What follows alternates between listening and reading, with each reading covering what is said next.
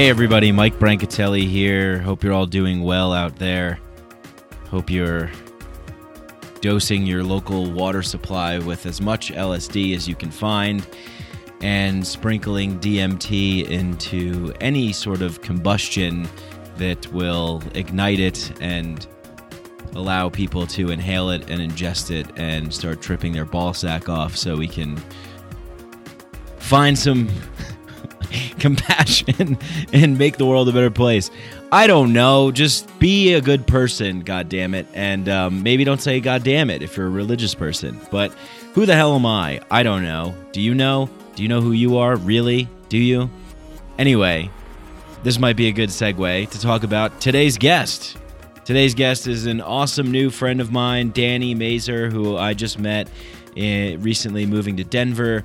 Um, I got to say, it's been just an excellent, awesome experience moving to a new city and um, making new connections uh, again. And after, you know, what it seems like about a year or more of being sort of back and forth to Peru and living in the Amazon jungle and being suicidally depressed in isolation and all right well you know that was that was kind of sprinkled earlier in there but anyway, it's been it's been nice to um get to a new place and make new connections and meet new people and meet really interesting people that are doing really unique and creative and amazing things to bring forward more human connection, more awareness, more compassion, more empathy in our current machine like matrix world where we're all hiding behind our screens and um, you know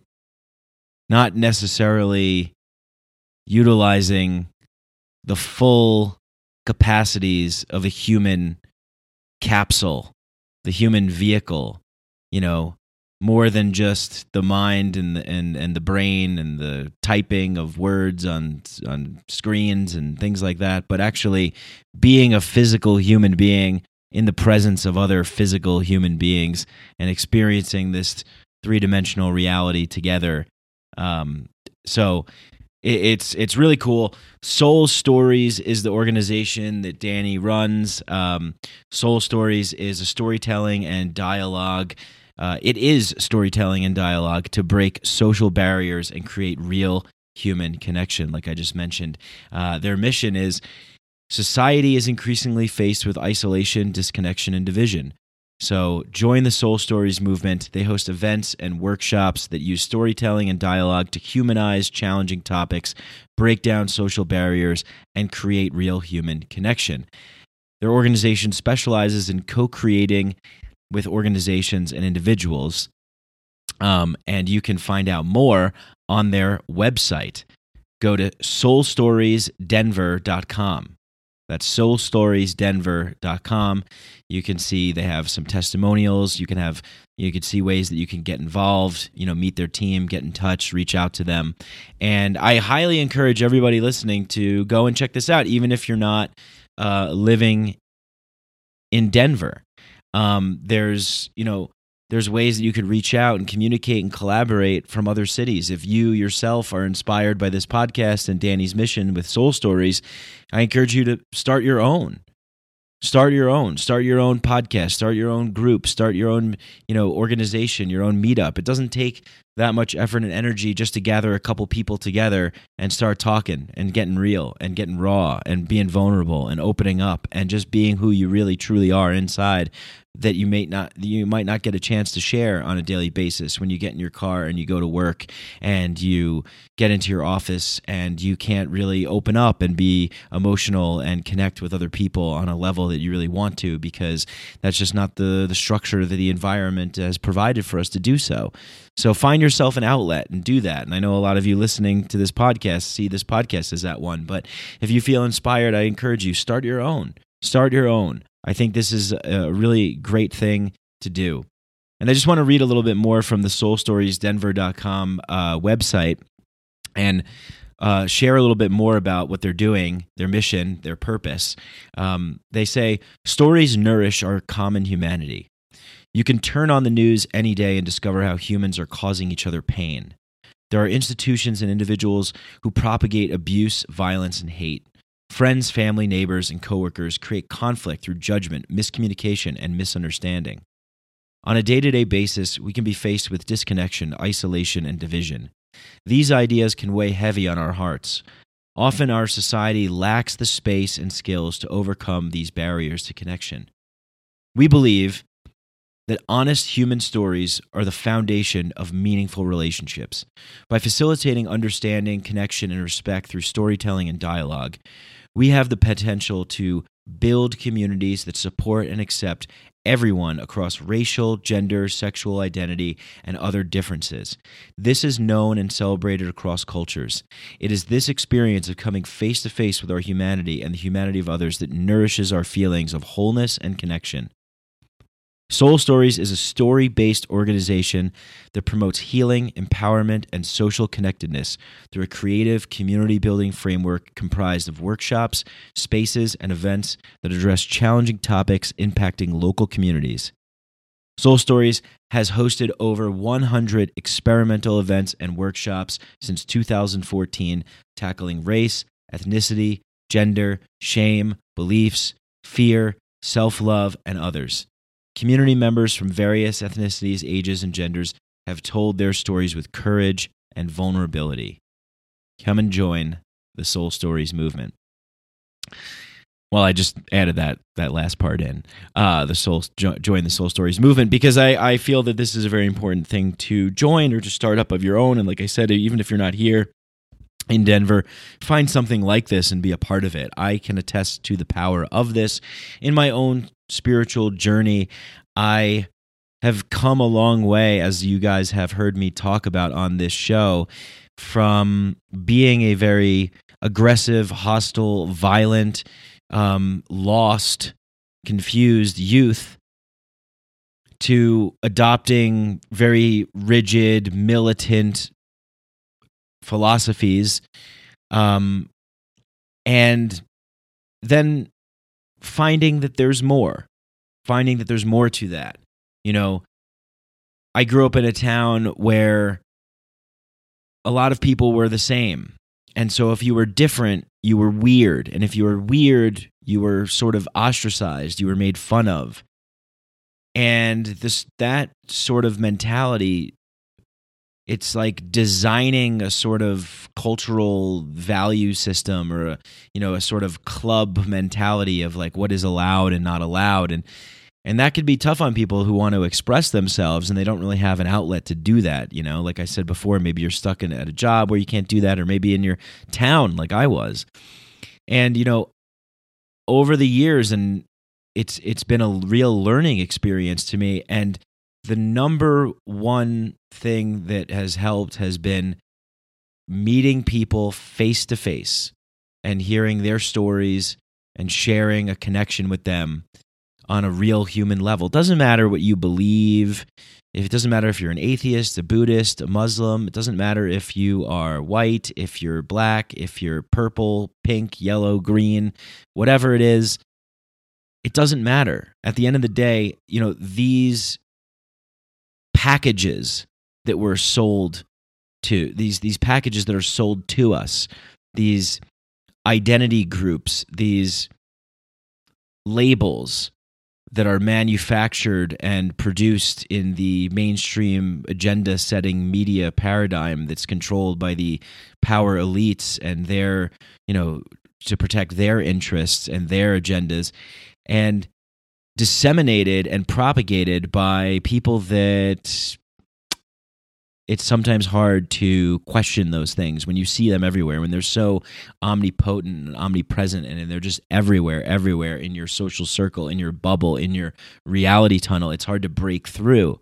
How do you how do you break through? How do you know that there's other options? Well the you know the easiest way i mean you know of course psychedelics can help. But the easiest way is to just try and listen. Just listen to someone else. Because we can judge people all day long, all we want, when they're these abstractions on a screen, on the news, on, you know, some, some news story that we're sharing on Instagram or Twitter or something. some story that a relative tells you about some some person, some group. Oh, you know, oh, they, these people are all like that. You know, these others, they're not like us. They're different. You know, I saw this interesting uh, Instagram post the other day. Someone posted a picture of. They said someone asked me about my views on race, and they posted a picture of two eggs, a brown egg and a white egg, and then the next picture was both of those eggs cracked in a pan. And I thought that was really cool. It was it was like, yeah, we're all the same on the inside, and everybody has their own story. And when you you know when you escape the the matrix that's trying to dehumanize everybody and put everybody into numbers and statistics and abstractions and create this this paradigm of fear so everybody becomes fearful and is living in a constant state of of of ever present fear to keep you know people in a certain frame of mind controlled to a certain extent you know when you escape that and you just heart to heart communicate with somebody you're to you're to you're to realize you're to wake up and you're to realize hey this person is this person's a person. This person's a human. Yeah maybe they're not like me. Yeah, maybe they talk differently, maybe they look differently. You know, maybe they had a different experience that shaped how they are. Maybe they're hurting, maybe they're in pain, maybe they're an asshole. And maybe they need a little compassion. Maybe they just need someone to understand. Maybe they need someone to hear them. But anyway, I'm not going to go on for too much longer because we got a great conversation with Danny Mazer of Soul Stories Denver, soulstoriesdenver.com. Go there, check it out. Like I said, just investigate it, even if you're not here in Denver. You know, I'm hoping that maybe you'll be inspired by this conversation, inspired by the organization that Danny is leading and, and putting together. I went to an event recently and I loved it. It was just so great. And one of the things that I thought was, man, you know, when I was living in in the Amazon jungle in Peru, you know, we would constantly have circles where we would share. You know, after ayahuasca experiences, we would we would share our experiences. We would process. We constantly were coming together to sit in a circle and share with each other. And I really got that vibe from the Soul Stories event that I attended. It was really really nice, and they do all kinds of different ones, but this particular one was like that, and it really brought me back to that that really you know ancient tribal gathering setting you know breaking breaking this kind of mold of like what how we should congregate together. Oh, you know, go to a bar get some drinks and then you could start talking. It's like no, you could just come together. You could sit in a circle with all different kinds of people of all different ages, races, and genders and and identities, and just and just share and just open up and and you can have a good time doing that too. So let's get into this conversation with Danny of Soul Stories. I think you guys are really going to like it. Danny's a great guy, new friend of mine. Um, looking forward to just hanging out with him more and, and doing more more things with him and attending more Soul Stories events. Funny guy too, and we had a good time on the show. So follow them at Soul Stories Denver on Instagram. Go to their Facebook, Soul Stories.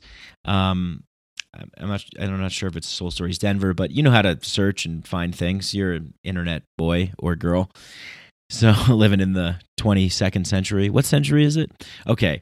Well, thank you so much. Hey, I love every single fucking one of you people like so much that I want to just go to your houses and individually hug you for a minute and 30 seconds long and have a heart to heart hug with with every single one of you badass motherfuckers who support this show and show me love and message me um and if you're new to the show, please, if you like it, go to Apple Podcasts, uh, iTunes, um, Apple Podcasts, I guess they rebranded it as, but go to Apple Podcasts, iTunes, leave a five star rating and review. We have 137 five star ratings and reviews, and it's just blowing my mind. I love reading the reviews too. It, it, it's what keeps me going. The feedback I get from you guys is it's what keeps this podcast going. And of course, if you want to go a step further, you can go to patreon.com slash Mike Brank. You can donate as little as $1 a month which is like three cents a day. you could walk around every day and pick up three pennies in your pocket for 30 days straight, and you could support this podcast. Thank you to everybody who's supporting the show over there. I don't have time to run down all of your names, but each and every single one of you are the producers of Micadelic. You are producing this show.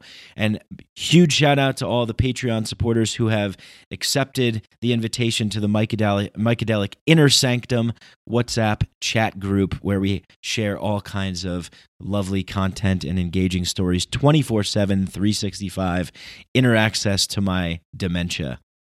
So thanks for that, guys. Um, two of our sponsors synchro makes keto nutrition products and plant-based products. Go to besynchro.com and enter the code micadelic to get 20% off ketogenic chocolate fudge and protein shakes and cool things like that turmeric supplements. And if you like cbd go to hempbombs.com and get their cbd gummies. They make all kinds of cbd stuff but i really like the gummies. I think they're really great. And you just have to enter the code mike15 at hempbombs.com and you get 15% off CBD. All right. What else? Well, I'm posting more on my Instagram page. I really haven't done anything with Instagram since I've joined it with my podcast, but I'm making an effort to release content on there. I'm releasing content on Instagram all the time now, twice three times a day, something like that. I'm going to be consistently releasing content on Instagram. It's I'm really psyched for the stuff that I'm going to be releasing on Instagram that I started releasing on Instagram, video stuff, um, audio clips, uh, quotes, posts, resources for books that I'm reading, uh, music that I'm listening to. I really think you guys are really going to enjoy it a whole bunch. I know I'm having fun posting over there. So go ahead and follow me on Instagram. That's going to be my primary outlet. That's going to be an extension of this show. It's Micadelic underscore podcast. If you just search Micadelic podcast, it'll it'll come up. But it's Micadelic underscore podcast, and check it out. I think you're really going to like it. Okay, is there anything else that I need to say before we get into this conversation? I'm not sure, but I'm sure that I'll tell it to you guys on the next episode.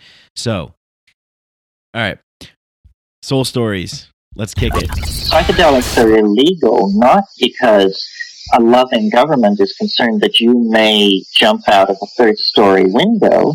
Psychedelics are illegal because they dissolve opinion structures and culturally laid down models of behavior and information processing. They open to the possibility that everything you know is wrong.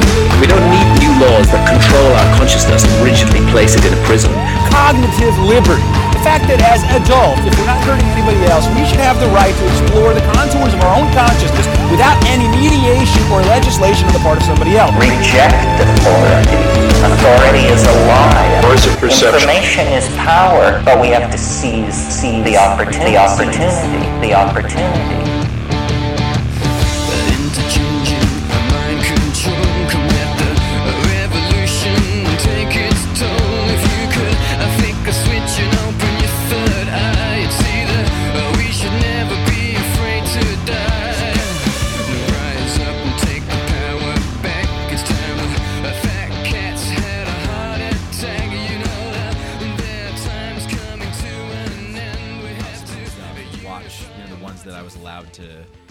Parents were cool and they let them watch whatever they wanted and eat yeah. Doritos and drink Pepsi. Right. And That's the goal as a kid. Find those parents. Yeah. Find those kids that have like the toys and the video games. yeah. And then just be friends with them. And they're like you'll be able to go and play Mortal Kombat and watch Yeah, watch Freddy Krueger and get scarred for life and have nightmares. yeah. That was that was something actually that that happened to me. Like I went to uh, a birthday party. I was in, I was seven years old. Went to a birthday party, and the kids, like for the birthday party, they were showing like Friday the Thirteenth or, or Freddy Krueger. It was Freddy Krueger. I forget. What Nightmare on Elm Street. That's what it's called. Okay, okay. Freddy Krueger movie, and it's like one of the most violent, crazy, gruesome things. He drops like this rock on this guy's head and then like cuts his face off and I'm sitting there watching that. I'm seven years old. yeah and I think like I got scared. I was crying. Yeah. And then like too. like the his mother like called my mom to like come pick me up, and my mom was like pissed off, like how dare you show them this rated R movie? Right. Seven years old. And I was embarrassed, and my like these kids at school made fun of me, you know, because I had to leave the party and I was crying and stuff. And uh but yeah, I mean like looking at it at the time, I was also kind of pissed off at my mom cuz I'm like you fucking embarrassed me in front of all my friends. Right. But she was right. Right. Like she was totally right. And then I had nightmares for a while until finally one night I didn't have a nightmare. I saw Freddy Krueger in my dreams and someone in my life like a uncle or someone like that told me like it's just a guy in a mask. It's just make believe. It's just pretend, you know? So he told me that. I was like, okay. Like I didn't really get it, but in the dream when Freddy Krueger came into my classroom in school, I was like, "You're just an actor. You're just like someone in a dream. Uh, you're just a. You're just pretend. You're just wearing a mask." And he was like, "Ah, shit, you got me." In the dream. yeah, in the dream, I my made him take off his mask in the dream and then throw it in the uh, garbage can. And then he like fell in line with the class. Remember, like line leaders and Oh, in yeah. school. And he- Yep. he got to the back of the line and like walked out with us to like lunch or whatever. That's crazy. no more nightmares after that. Wow. And you were you were seven. Yeah, I was about seven or eight, something like that. Yeah. You were confronting Freddy Krueger in your dreams. Yes. Yeah. Crazy. Any any uh events like that for you in the in the dream space? Any wacky Oh, wacky dream space activities? Um, yeah, I for the last two years I've had dreams of people chasing me and wanting to uh, murder me. Yeah, it actually started when I started going to therapy. Crazy enough. Um, and speaking of which, I speaking of this podcast, I did mushrooms on January first, and I like the whole theme of that night was about uh, everything's a game. Like we were just talking about, like oh, career's a game, da da da da da. Like there are rules, there are players, leadership. It's all about creating the rules for the game, and so I like that like seeped into my mentality, and then the next night I had a dream where those people chasing me, I was now in like a Call of Duty video game or something, and I was back in control, and they weren't chasing me anymore. So the last two times I've had that d- dream, it's become a game, hmm. which has been awesome because now I don't feel like I'm being chased or murdered anymore. That's a good feeling. Yeah, that's a nice feeling. Yeah. So, did you you sort of like consciously did that or that was just something that played out in the dream? It just played out. It just played out. Yeah, I didn't make the choice. I was in a game instead of like actually thinking I was gonna die. Okay. But then that that switched things up for you then, like some kind of understanding of of something about the dream. Uh no, uh, the dream just is less scary now. You Well, know? yeah, okay. I guess that's sort of what I meant, right? Yeah, yeah, yeah. You have a different understanding of what the dream is if it it's if it recurs. This is a recurring dream, right? Yeah, yeah, yeah. So if it recurs, do you, has it recurred? Uh twice, yeah. And both times it's been a game. Okay, so it keeps the game theme, Yes. and then you're able to like I'm playing in more it. at ease with it. Yeah. I'm like Ah. having fun. So how do you interpret that, like in your waking Uh, life? Oh, jeez, I don't know. You know, people are always like, you know, all my Google searches lead to me to being like, well, you know, death and dreams is starting anew, and people chasing you as you run away from something. And I do all this self work, so um, I don't know. It was just like whatever. Like maybe I guess I could I could uh, throw darts at it all day, but I haven't I haven't fully figured it out yet. But do you feel like there's something that's sort of resonating with you, some kind of like maybe symbol or some breadcrumb that you can follow? Like be like, okay, this is a this is interesting information. This is an interesting theme to be occurring. Maybe there's something because I think you know not that there's any answer because I don't think Yeah. there is. I think Yeah. it just all depends upon your interpretation and if it how you can like look at that and then fit it into areas of your life that you might think it might apply. I think I'm taking shit less seriously. And I think that like corresponds with the dream. Okay, cool. You know? Like Yeah. if things are a game, then like me like pursuing my passion is really just a game. It there's no my identity's not on the line. It's less personal. and that's been really nice because then I can take that into my regular life, and I think that corresponds to me being afraid in my dreams. You know, I'm less afraid because it's just like who fucking cares if I mess this up, I mess this up. You know, I'm not at I'm not like uh, my personhood isn't at stake if I mess something up if things are just a game. Right. You know, I just played the game wrong. How did you play the game? Um, well, th- like, I guess this is The game of life. yeah, this is feeling so uh, metaphysical. Um, That's that's what this is what happens on this show. Longtime listeners of the program know that that we can just jump, you know, from zero to metaphysical in yeah, sixty seconds. we got there. Um, well, say I host an event that I am so passionate about, and that there's so much riding on it for me, or at least I, I put that pressure on myself. If if I if it goes wrong, then I can just go, what were the steps that I took to mess this up? Or what could I have done better that didn't go well this time? Versus if this goes wrong, I'm on the line. I'm now the worst person. And that shame narrative comes up, you know? And so that game metaphor helps me depersonalize some of my work, where it's more about, you know, if you swing at a fastball and miss, then go back and practice rather than I'm the worst baseball player, you know? Right. Yeah. I think that's that's. Uh, I definitely relate to that. I think a lot of people can relate to that. I think that seems to be like the default, almost. You know, Yeah. for for many people. Um, you know, it's like, oh shit, I, I struck out in baseball. Like I'm I'm terrible. I suck. I'm the worst. I don't deserve to be here. There's so many other people better than me. Right. Why why do you think that is? Like why why do you think that that's like the default mode of thinking that occurs when people encounter resistance or challenges where there might be failure? Yeah, that's a really good question. My first thought was we like to think of, of ourselves as the center of the universe.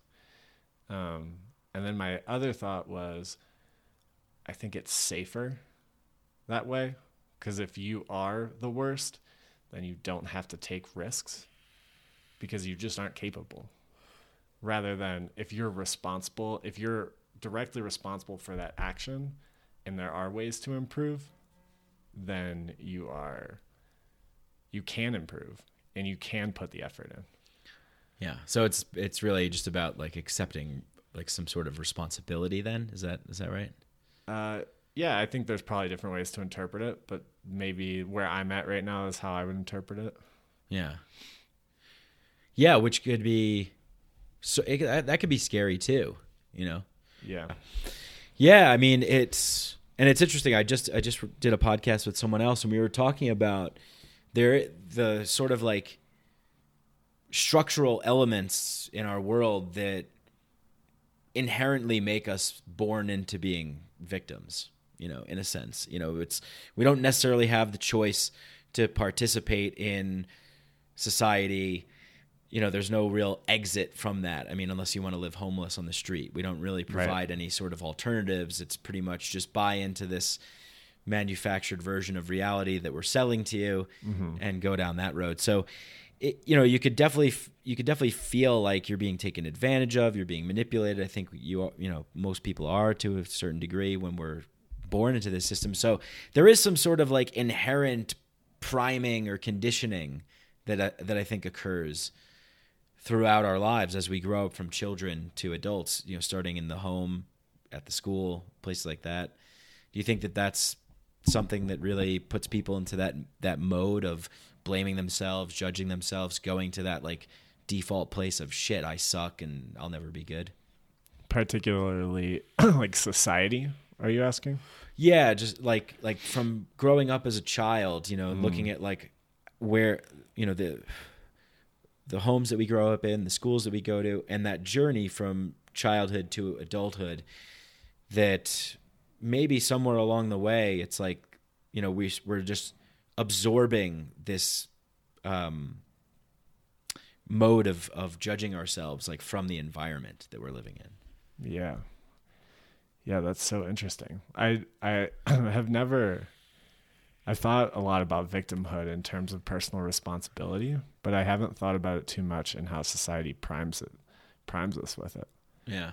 Um Yeah, because I think I mean no individual is like outside of a network, outside of a group, outside of a, a larger collective. There's no no. what's that quote? No man's an island. You know. Yeah. And also the individuals make up the collective, you know. Right. So what's our what's our incentive to create a society that puts a that primes us to be victims? You know, what are we gaining from that? I guess I would ask. Hmm. Do you have any answer to that? Oh, totally. Uh, I think it's, you know, limiting people's abilities and and confidence in, in themselves to be more independent and less dependent on uh, government, um, religions, corporations. Uh, you know, it, there's a level of, of sort of like dependence that I think is inculcated in people from from a young age. You know, you go to school, you show up on time, you go to class, the bell rings, you move to the next one, Yeah. you do your homework, you hand it in, and you're rewarded for obedience. And Yeah. I think that people that don't comply with that and have their own thoughts, feelings, opinions about things are, you know, pose a threat to that sort of structure of power that operates off of obedience. Yeah, interesting. That makes a lot of sense. Because think about all the fast food restaurants and supermarkets and all of these places that have to have employees to Right. function. And there's just hundreds of thousands of them everywhere. So, yeah, I mean, and thinking about like a consumer in a capitalistic society, it's like a capitalistic society can only or runs best when people feel that their identity is attached to their consumption because it keeps them buying more and more. Yeah, that's kind of wild. Yeah, yeah, consumerism, you know, rabid consumerism, uh, materialism, these sorts of things. They're really just hollow substitutions for what we are all, you know, desperately craving on like a soul level, right? Right, yeah. And this is this is where you know I, I I wanted to have you on the show to talk about this. You host a series here in Denver uh, called Soul Stories Yeah. and you know yeah maybe instead of me trying to explain it uh, i'm looking forward to attending an event maybe you can talk a little bit about what soul stories is about Yeah. Uh, Soul Stories is uh, an organization that uses storytelling and dialogue to break down social barriers and create real human connection. So we host events, we host workshops, we share stories. Our goal really is to bring people together to humanize challenging topics happening um, and and get people just to get to know each other, get to know themselves, share experiences. I think my favorite thing in the world is when somebody shares something from the edge of their heart that they were uncomfortable to share. Something about themselves that may be vulnerable, it may show weakness. Sometimes it may show joy in a way that they're not comfortable sharing. But I think every time somebody can do that, and I think you do this on the show, and I heard that a lot in that victimhood podcast. We're just inspired to go to that part of ourselves. And so on Saturday, we just had an event on gentrification. Um, and it's a lot about bringing those humanizing stories about gentrification um, out so you can truly understand people's experience with these topics that can become buzzwords or they can become politicized. Um, yeah, and then we do personal, subjective topics. We're going to talk about can you really gain a clear perspective on yourself at our next event. And so we just we I want to push people into a space where they can get to know themselves and share those parts with other people because I think community, I think I think family, I think workplaces, every form of gathering people is just stronger when we're okay to be like, hey, I'm a little fucked up. These are parts of myself. I also have these strengths. This is who I am. This is the whole individual. And I think as simple as it sounds to say that, it's it can be really uh, terrifying for people to enter spaces like that sometimes. Yeah, that's that's definitely true. Um, so yeah, it's amazing what you're doing. Yeah. Um, I can't wait to to go. I think the next one is Sunday, right? Yeah. Yeah. I At the saw, you, Orbis I saw you attending on the Facebook list. Yeah, is it at Orbis? Yeah. It's cool. at Orbis. Yeah, I will be there, and uh, looking forward to it. Um, and I just think this this is this is huge, right? I mean, we're we're not talking about creating like a you know a Reddit forum here for people to just chat and make comments. I mean, I don't know, maybe you have one too that goes Yeah. with it, but Soul Stories Reddit. That's Yeah. our next project. but it's just it's an actual place for people in real life to physically meet with each other mm-hmm. and and experience what that's like Right. you know what what's Right. it like to meet other human beings and open up and share personal details about yourself and things that make you feel uncomfortable or that you don't want to share and what what will happen right. what Yeah. will happen then Right. you know i think i think only good comes of that you know i, I definitely do and um i just wrote something down because like i just found it interesting you, you said like the whole individual mm-hmm. oh fuck man i mean we we should be uh, you know a wise society i think would encourage people to be whole individuals Yeah. it seems like that we live in a place and time where you're not really supposed to be your whole true self when you're when you're at work you're hi i'm at work and uh when you know i'm gonna circle back with you later on that deal and we'll we'll touch base. We'll yeah we'll do drinks and we'll put the deal together. There's a work you then there's a relationship you Yeah. then there's a friend group you there's a sports version of yourself maybe that there's all these like little pieces and sometimes we change ourselves depending upon who what group we're a part of and who we're hanging out with mm-hmm. Ha- it's it seems like it's very it's very rare that the whole individual is put forward Yeah. you know Yeah. and especially in in like the mainstream media and, and a lot of places that you see sound bites you know sound bites talking points Right. Little snippets but not the like the whole depth of the of the picture the whole emotional uh gamut of a person Right. you know Yeah. We're not. We're not rewarded for that. We're Yeah. not incentivized to do that. Right. Yeah. Yeah. So, I mean, what what are some inspiring moments for you uh, in your soul stories career? I mean, some some times where you could think back and you could say like, "Wow, that that was powerful," or or that was moving. Hmm. Yeah, there is a, a community in Denver, Black Actors Guild, and they are an awesome group of individuals. And they- Bag. bag, yep.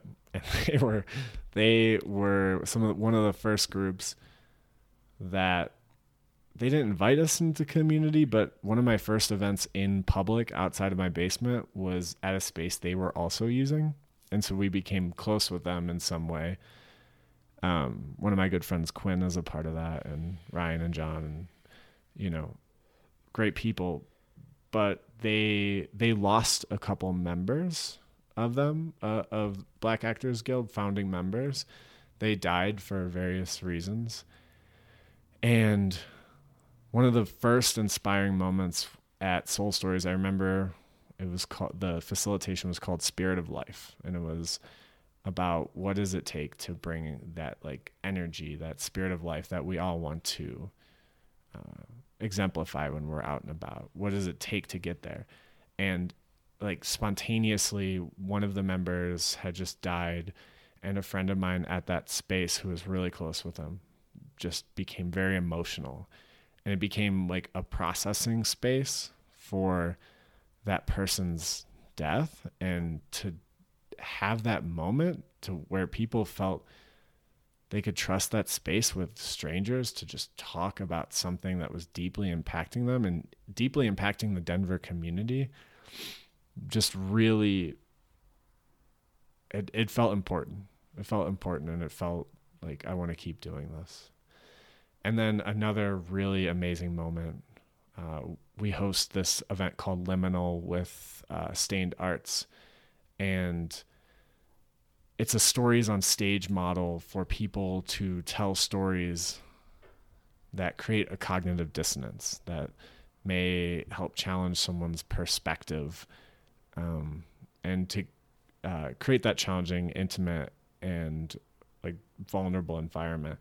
And one of our storytellers, uh, Andrew Jaffe, a friend of my old roommate Sloan's, uh, was battling cancer, and he told he he Sloan came up to me and was like, "Hey, this guy Jaffe has always wanted to tell a story on stage.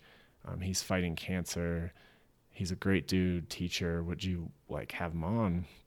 And we met him. Amazing writer and storyteller, and he tells this story about all he wants to do is get back on the rock climbing wall. And he talks about he talks about living a life where he's fighting cancer and feeling like he's moving in between the dream world. He mentioned something like I can only tell that I'm awake cuz I look in the mirror and I don't have hair because when I'm dreaming often I do have hair. And that he was in this state of just really struggling through this. And so he tells this story on stage at the Mercury Cafe and and it's all about like I want to get back on the rock climbing wall. A week later, he goes rock climbing with one of our other storytellers, which blew my fucking mind that he was able to do that and then um he he like started beating beating cancer and he basically was do, I I don't know the details of this fight but got so far in this fight and then it just reoccurred mm. way stronger um, and I remember going to, to his going away party like where he knew he was going to die and I remember receiving a lot of love from his family being like thank you so much for hosting that event um, and then he passed away just I think in August or September of 2018. And that was really really special and showed me the power of storytelling and showed me the power of people being willing to share their truth. Um, so those are two of many moments that really resonate in my heart. Mm. Yeah. Wow. Very. Yeah, I can. I was really you know, picturing that as you were talking about it, and and you know, felt like the emotional gravity of of these events. Uh, you know, and and just leads me to think about you know the first story that you mentioned with um, the Black Actors Guild, like the just the event of crying and and opening up and and just letting it go and having the space to do that is is such a wonderful thing because number one, a lot of men aren't really told that it's okay to cry. In fact, we're told the opposite. Yeah. So it's not okay to cry. Yeah. And you gotta like you gotta keep it in, and real men don't cry. You know that these sorts of things, and uh, it's it's we're supposed to sort of sever off one of our emotional limbs. Yeah. And call and still identify as being a whole human being. It's like there's Right. something really missing there. Yeah. So just having that opportunity to do that and it being okay and embraced and accepted and and and allowing it to run its course. Mm-hmm. How how many times have you you know seen someone crying maybe in public or at an office or something like that and it's or whatever the situation is it's always okay don't worry you'll okay you, you know c- come on now get it, get it out you know Right. hurry, hurry this up Get and back. get it over with and get We- better Yeah. We need to be productive again or we whatever. need to be productive again. You're not afforded the luxury of having a down day, having a bad, you know, needing a cry, needing some kind of emotional support. So wonderful that that's that's a space where that's happening and that's being encouraged. And um, and then the other thing I was thinking about about the story that you told about the cancer, um, the, uh, the the guy who had cancer and, and passed away, uh, was you know here's somebody who's, who's sharing their experience and coming together with everyone, and you told that story, and you know you hear that story and you, it warms your heart, you know, to think about this person fighting and struggling and getting to do the thing that he loved to do before he mm-hmm. passed on and connecting with people. And at the same time, it's like for some reason when human beings are confronted with this, you know, with death, that all of a sudden it's it's like our hearts can open up a little bit more. Right? It's it's Yeah. it seems like or Yeah. someone's sick, if someone's suffering, oh okay, like we're going to be a little bit more compassionate because somebody is is is ill and they're struggling and they and we can be a little bit more compassionate. But let's just say that this guy is like, you know, a uh, Republican, uh, you know, son, son of a Republican senator. You know, he's, he's, he's the son of a Republican senator. He's, you know, he's opposed to gay marriage, and he's, you know, whatever, whatever it is, he's, he's got all these views and these things, and we don't look at that and say, "Oh, fuck this guy." You know, like fuck, fuck him because he Right. doesn't fit into our paradigm and our belief system. And the only reason why I bring this up is because I we see so much polarization nowadays. There's so much separation and divisiveness and hostility towards others Mm-hmm. who are who are different. But then when it comes down to like our mortality, then it's like, oh, okay, Right. maybe if we could turn that on a little bit earlier in the process. Yeah. What do you think? What do you think that takes? Like, what do you think it? What do you think it takes to do that? oh my god, I don't know. A whole different type of human being. Um No, I I yeah. I, I honestly, you know, maybe I'm speaking to soul stories right now, but I honestly think you know, the space that I was talking about was very emotionally intense, but I think that space doesn't have to be emotionally intense. I think also that space, you know, in social issues and different dialogues like that, I think if you just get down to people's experiences, you just have a whole different dialogue, you know? And I think if we were to just talk about our experiences with each other instead of our opinions, we would have a whole different form of communication and connection in the society. Because that Republican from that area did not develop that opinion because he wants he because he hates half the population or he hates a quarter or he hates a minority. I am sure there are people who are actively hateful, but a lot of people just develop these opinions because of where they grew up, who they were surrounded by, or how their mind or perspective reacted into these environments. Um, Yeah. but I mean, back to your point, when we hear about a Republican, we immediately associate it with hating gays or racism, and it's immediately a threat to our perspective. And when people are threatened, they lash out. And Right. when somebody's dying, you're in a position of power. I mean, you're safe. No one's threatening you. You know, you can caretake for that person because you know you're not going to be threatened in its own way. Yeah. I mean, we're At least all that's di- how I take it. Yeah, I know. I, I hear you, and I, I like that. I mean, we're all dying. Yeah, we I mean- yeah, We're all on death row. right. You know, it's just we and we don't know when. Yeah, I. We don't know. We we're, we don't have the luxury of knowing when. Yeah, Yeah. So, yeah, and I I just think that events like what you're doing with with Soul Stories and and the liminal um, events, and I think this is a step in the right direction. You know, because I think the most important thing about it is literally bringing people together to just have an opportunity to see that, like, okay, yeah, we're all human beings. yeah, Like, we're all right. like this is oh, I forgot. Yeah, Yeah.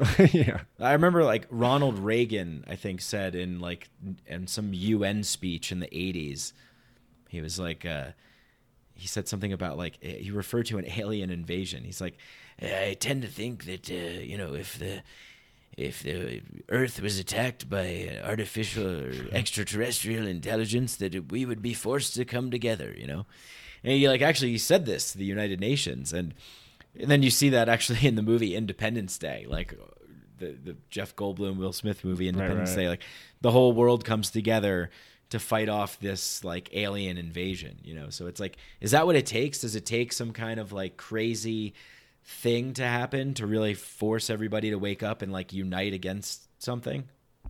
I bet it would. I bet Probably. it would work. yeah, that sounds like a great So idea. So call let's call the aliens. Now. yeah, where, to come. We need where their have they been? We've been making movies about them forever. That'd be awesome if they showed up and they were just like, they were like looking at the movies and they're just like, you guys got it all wrong, man. Like, this is all wrong. What are you crazy? This isn't tentacles. What is this? yeah, they just look like us, you know, or something. yeah, it's possible. Who knows, right? But yeah, I mean, and, and just this. I think I brought this up on the podcast once before, but I just think it's such a powerful story. It's uh, and I always I forget the the the guy's name or whatever, but it's uh, a black guy who was he went to um, Ku Klux Klan members and befriended them, like Oh. at bars and places like that, and just started Are talking. talking to- about the movie Black Klansman? no, that is a different narrative, but it's similar. yeah, no, I I actually didn't see that movie, but uh, I- Great movie. okay, I, I I'm gonna watch that tonight. Yeah. Um, but no, there's a story, true story about a, a guy who went to, he can basically convinced like 220 Klan members to disrobe. The jazz singer. uh, maybe. I it's on a podcast, right? I'm not sure. I saw an article about it. He like took down the head of the Maryland KKK through befriending him. Yeah. Yeah, it's um it's an amazing story. So it's like he I'm just I'm just pulling it up over here. Yeah, black black man has convinced 200 racists to abandon the KKK. Um by making friends with them despite their prejudiced views. So he has single-handedly caused more than 200 white racists to leave the Ku, Ku Klux Klan simply by befriending them. Uh, Daryl Davis, 58, blues Yep. musician and author, traveled all over the U.S. since the early 1980s, actively seeking out and befriending members of the openly racist organization. So I, I just I just think this is just such a wonderful example Right. of how coming together with somebody and sharing your human experiences with them, I mean, opens opens you up. Yeah. Yeah. Right? Yeah, totally. And just a shout out to that. I think the I think the podcast is called Love and Radio and the episode's The Silver Dollar. Oh, okay, cool. And he has an episode where he talks about like his method for doing it and how he became friends with them and how he still argued with them and how he changed their minds. And it's one of the most mind blowing examples of connecting to the other side, like you said. Yeah. So let's go back a little bit. Let's just Yeah. talk about like what brought you to this. You know, Yeah. what's your story, man? Um, yeah, that's my story. Um, I in 2013, I my mom overdosed on painkillers and survived. Oh shit. Yeah, crazy. And my best friend at the time, my first friend in Denver when I moved here, he had uh, he kind of spiral he spiraled into early onset schizophrenia. And so, and I was working in schools 50 hours a week on AmeriCorps money, which for all you AmeriCorps people out there know it's about, it was at the time $450 every two weeks plus food stamps. Um, so I was stressed out of my mind and I was doing everything I could to escape all of my pain. I was drinking, smoking so much weed, and yes, As I blow out a cloud of smoke. um, as I uh, zoned out and played FIFA, you know, for three or four hours a night, and so um, I I I remember I would go like going out to bars and wanting to connect to people in like a deeper way, and I can remember this moment where I was at a bar and I was like talking to this girl about something, and she goes. Oh, Jesus, here we go. Danny's going deep again. I was like, motherfucker, can I talk? Like I like how can we not have these conversations, you know? And I felt so like sideswiped, like, let's not go down that road. Let's not talk about this. And so uh yeah, soul stories developed because I just I wanted a space to tell my story. Um Yeah. and that just helped people tell theirs. Yeah. Um Yeah, so just thinking about, you know, what, what you shared, I mean, with your your mother overdosing and then surviving, I mean, what what kind of I, I guess, you know, part of the zoning out, playing FIFA. I mean, that do you think that was a way to sort of cope with that? Was there like Mm-hmm. uh, that was yeah. Yeah, totally. Yeah, that, I mean, then again, that seems to be sort of like a very common, you know, default way that we cope with pain. Right? Yeah. Is just to co- kind of cover it up, zone out, distract. Totally. Yeah, It's a it works, you know. It works until it doesn't. yeah, Oh, yeah. It, it works until it doesn't, and then you and then you're like, oh, I haven't been like building myself any healthy strategies or systems or, you know, ways forward. I've just been kind of on pause for a little while. Yeah, Right? You kind of just pause. You eject yourself out of the game or. Yep. something like that. You know, Yeah. wait until you know mom calls dinner and you have to pause the game and you go up and you're like, all right, I'll just be up here for a little while. But Yep. and uh, and I bet talking to that girl at the bar, and I've been in that position too, and I'm sure a lot of listeners have been in that position where you want to talk about something deep and you want to, you know, it reminds me of this Timothy Leary quote where he's saying, "Find the others," you know, because you go through your day and you say club catchphrases like hey how's the weather? and like oh Right. how was the sports game? And he's like but really he's like you know you're yearning inside to say like why are we here and what does this all mean? And Right. he's like there's other people out there that are feeling that way too. Find them. Yeah. you know find the others. Um, but most people like you're talking to this girl in the bar and you're you're trying to bring something up that's interesting that's deep that that means something. And she's like oh here we go. This is you know talk here that I can't I don't have the time to handle because maybe maybe that that person's in a little bit of pain and this is their distraction Yeah. and to talk about these things brings up things that cause them trauma, pain, or Mm-hmm. memories, or bad associations, or bad feelings, or Yeah. when people say like, "Oh, do, you know, don't be so negative," or you know, Right. Uh, oh, yeah. bad vibes or something. Yeah, you're quoting my dad. Stay focused on the positive. Yeah, Dan, why do you why do you need to think why do you overthink things? Just stay focused on the positive, you know. right. So, Yeah, as if it's like a a choice, really. Right, right, yeah. I think so. I think it's just you know whatever we happen to be interested in, whatever direction that we happen to take our analysis of our experience is that's where we go. Mm-hmm. That's where the thing is calling us to go. So, and there's nothing wrong with that. You know, it's nothing. No, no. It, it reminds me of. Uh, do you ever see the Lego Movie? oh yeah. Where it's like the you know the, the beginning of the movie, it's like everything is awesome, Yeah. and you know just it's kind of just like go along, get along, don't say anything, don't disrupt the system, just pretend like everything's fine. Right. I think that's a major a major thing going on right now. I mean, even like with social media, and you look at like how many kids and people, adults, whoever, are just you know selfieing themselves all the time and showing their ass and look at me and how many followers, how many likes, how Oh many my God, subscriptions. I'm such a oh yeah. Likes get me, man. Yeah. Me too. I mean, because they're, they're designed that way. It's like Right. the, the the psychologists that these social media companies employ are the same ones that casinos employ to Yeah. come up with diff- how is Really?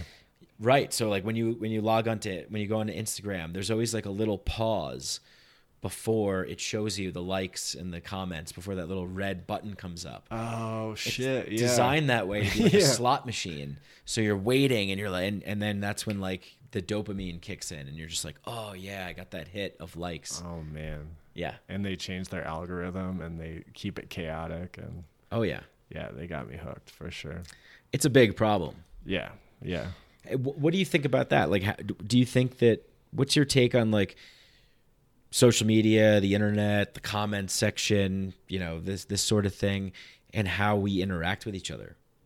You know, like how how human beings communicate now. Yeah, that's that is a really difficult one. Um and that is actually what I talked about a lot in on that shrooms trip I was telling you about Oh, okay, cool. with social media. I remember just going on a rant and being like who the hell decided that my success as an entrepreneur just depends on my likes on Instagram, you know?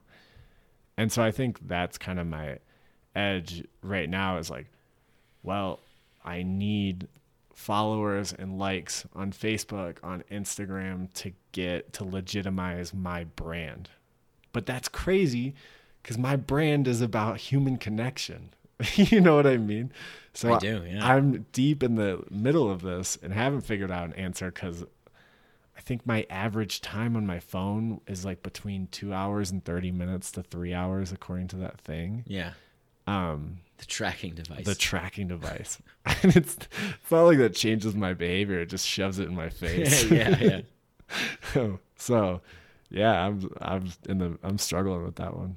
I think everybody is. I mean, I, I definitely do too. And it's just like you you're so right about this. It's like if we were living in in sort of you know ancient hunter gatherer tribal times when you're you're living in a community of people maybe no bigger than 150 people or something like that Right. Yeah. it's like a That's like the rule of thumb. yeah. Um, and, and and you know, once a week you gather around the fire. Whoever wants to attend attends, and you tell stories, and people share. That's your space. That's your thing. You did that. You did that. You were supposed to do that. Yeah, and and you had an impact on the people who were there, and they had an mm-hmm. impact on you, and you're able to get along better in your life and enjoy things more. And you know, mm-hmm. th- there's there's there's you know there's a difference nowadays where we feel this like this pressure to monetize everything for a global audience, right. which is insane. I know. I mean, it's literally insane I know. Yeah. and I, you know, like when I talk to people about this who say like I want to start my own podcast or I want to start my own thing or whatever, and they're you know oh like I don't know how many people are going to listen or whatever. If you get ten people to listen, if you get mm-hmm. five people to listen, that's five people. Yeah. They're people. Yeah. They are. because we this everything is so abstract because it's on a screen and So it's numbers. numbered. Yeah. Yeah. And we're comparing ourselves. Micadelic is comparing himself to Joe Rogan. Like, come on. Like that's Right. guy gets 30 million downloads a, a month or something like that. So it's like there's Mike no Adelic need. is better than Joe Rogan. Yeah, I'm gonna go- baby. I'm going on the record. You hear that, Joe? Fuck you. I'm coming Joe for Rogan. you, Joe. you human thumb.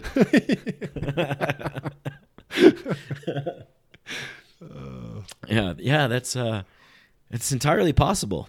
It's entirely possible. That's that's a Joe Rogan ism. Mm. He'll say he'll say uh, that's entirely possible, and then he'll also say, "So wh- when have you ever smoked DMT?" nice. He's like, actually, uh, when you ingest cannabis, it's it's more potent because it uh, there's enzymes in your liver that uh, I don't even know the whole spe- the, the whole spiel, but he he knows he knows his stuff. I'll give him that. Yeah. Yeah. Well, he got there somehow. He got there somehow. Yeah, I got to host a, a reality show where I convince people to eat weird things, and then just look at the camera and go, "That's crazy." I used to love that show, but I would never watch the second challenge because they would always eat that stuff, and it would make me sick. Oh my god, yeah. It's just it's so it's so like debased. Mm. You know, I mean, this is this is a weird thing that I mean I, I think about a lot though. It's like you ever see the movie Idiocracy? Oh yeah, that was on Comedy Central at 1 p.m. every day for like seven years. Nice. Yeah. Anyways. There's so I think that this like it's it just imagines like a future where people are just dumb and everything is just kind of dumbed down and mm-hmm. for the lowest common denominator. Yeah. And like so is it is it that is it that it's like being done to us that like there's this marketing machine and it just kind of you know it functions according to this system and you know people are just pushing this stuff down our throats like here consume this eat this junk food watch this stuff or is it the fact that like we're just we that's what we like that's what like that's what people like Yeah. Yeah. Yeah. That's. I think I'd be inclined to say that's what we like. yeah You know. damn I was thinking about that with candy the other day. I work with kids, and it's like candy is like. There are moments I remember in my childhood where I got a brownie. I can recall moments where I got that brownie. I was like, that was fucking awesome. That brownie tasted so good, you know? And who's to say that's a bad thing, you know? I don't know. what do do kids the kids that you work with like they're not allowed to have brownies and, and stuff or? No, but they just, I mean, they go nuts for that stuff. Oh oh they're like super addicted yeah like it. you can get if you if you put a piece of candy in front of them they'll do anything you know they'll complete all of their homework you know they'll do anything Right. So uh, it's this reward system. Yeah. You know. Mm-hmm. Yeah, just like do good, be good, and you get a little treat. You get a you get a dopamine hit. You get a reward. We're all drug addicts. Yeah, we are all drug addicts. I think it's really. I mean, Oh, I love candy too. I love candy too. Yeah. What, what you know? What's the difference between like working a long day and then going home to binge watch like ten Netflix episodes in a row, and eat a pizza and then have like a Carvel cake, okay? Versus like someone who gets off of work and goes to the bar and gets drunk, and you know goes home and passes out. It's like everybody is going for some kind of relief. Yeah, some You know, kind the- of distraction. Some distraction, some release, some fix. yeah. I gotta get, I gotta watch my show. I gotta eat some candy. I gotta mm-hmm. shoot some heroin. I get whatever, Yeah. whatever the thing is. I mean, sure, some things are worse than others. I gotta check my Instagram profile. I gotta check my numbers. I gotta. We're all like super addicted to shit right now. Mm-hmm. And some of them are just more socially accepted to be addicted to than others. Yeah, Like a phone is perfectly accepted to be addicted to. yeah. Yeah. And we joke about it. Oh my god, I'm so addicted to my phone. I can't- know. I can't even. We just did that. Yeah, I'm so addicted. I'm sorry. Yeah. Right. I know. It's like phones are the new cigarettes. I keep thinking about that. You know, like we're going to go down and all have brain cancer when we're like 70. I mean, Jesus Christ, we don't know, right? Right. We don't know yet. Well, and this is this is what happens. I mean, most people probably just think, well, if it was dangerous, they wouldn't let you know the public have it. It's like no, like not how that this works. is how they test things. They think that they're like doing tests in a laboratory somewhere, like rigorous tests On everything we on do. every single thing. It's like not really, and you can't do human experiments for a lot of different things. Right. So the human experiment is just okay. Let's just see what time produces. yeah. How many of our generation will die off early? Right. Okay. Oh. Stop doing that thing. Oh, looks like asbestos was bad. Okay, well, fuck that up. Right. Oh, I shouldn't have put lead there. Oh, okay. We need iPhones for mice, you know, that they can use, that they can become addicted to. I know. Mice get the coolest things. They get ecstasy. They get, you know, Cheese. cheese. Yeah, we'll do. uh We'll do some some mice iPhone experiments, but Hmm. yeah, I mean, but really, I mean, it's just and even like be, being on Facebook, being on Instagram, everything Google, everything you click, touch, you know, all that is being tracked and traced, and it's like there could be a there's a behavioral profile on you, probably multiple behavioral profiles, Oh my god. you know, Yeah. and so it's it's just uh They know they they know everything. yeah, and not only do they know everything, but they could shape it any way they want. Yeah. Yeah. It's crazy. I know. I try to avoid those thoughts. Like you're, you're bringing the Let those thoughts. compound on top of each other, Yeah, and then like press them. CIA's outside. Oh, right. Yeah. But it is, it's, and this is just getting back to like the people who joke around, like, oh, I'm so addicted to my phone. And it's like, we're joking, like, oh, the CIA's outside. It's like, well, you know, it's actually real. Like, there's Yeah, real. could. Yeah. They. I mean, they're not literally outside, but the, the, you know, the, all the stuff that we do is recorded, traced, tracked, you know, on video and all these sorts of things. So anyway, I don't know how we got here, but it's just a strange kind of world that we're living in Yeah. now that seems like it's trying to pull us away further and further and distract us with ever more elaborate distractions. Mm-hmm. And be happy with that.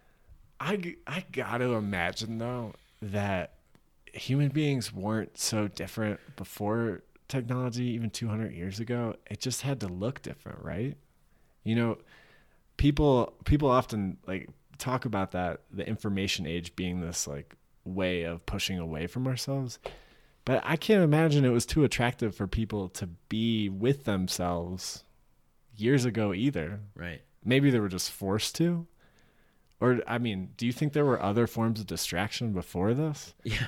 Yeah. I mean, like 200 years ago, you're probably just sitting in, in your house, just like staring at your family. Like, all right, I guess this is the only form of entertainment I have. So This someone tell me a story. right yeah but but yeah, I know. I think really like a lot of uh, a lot of getting together revolved around storytelling.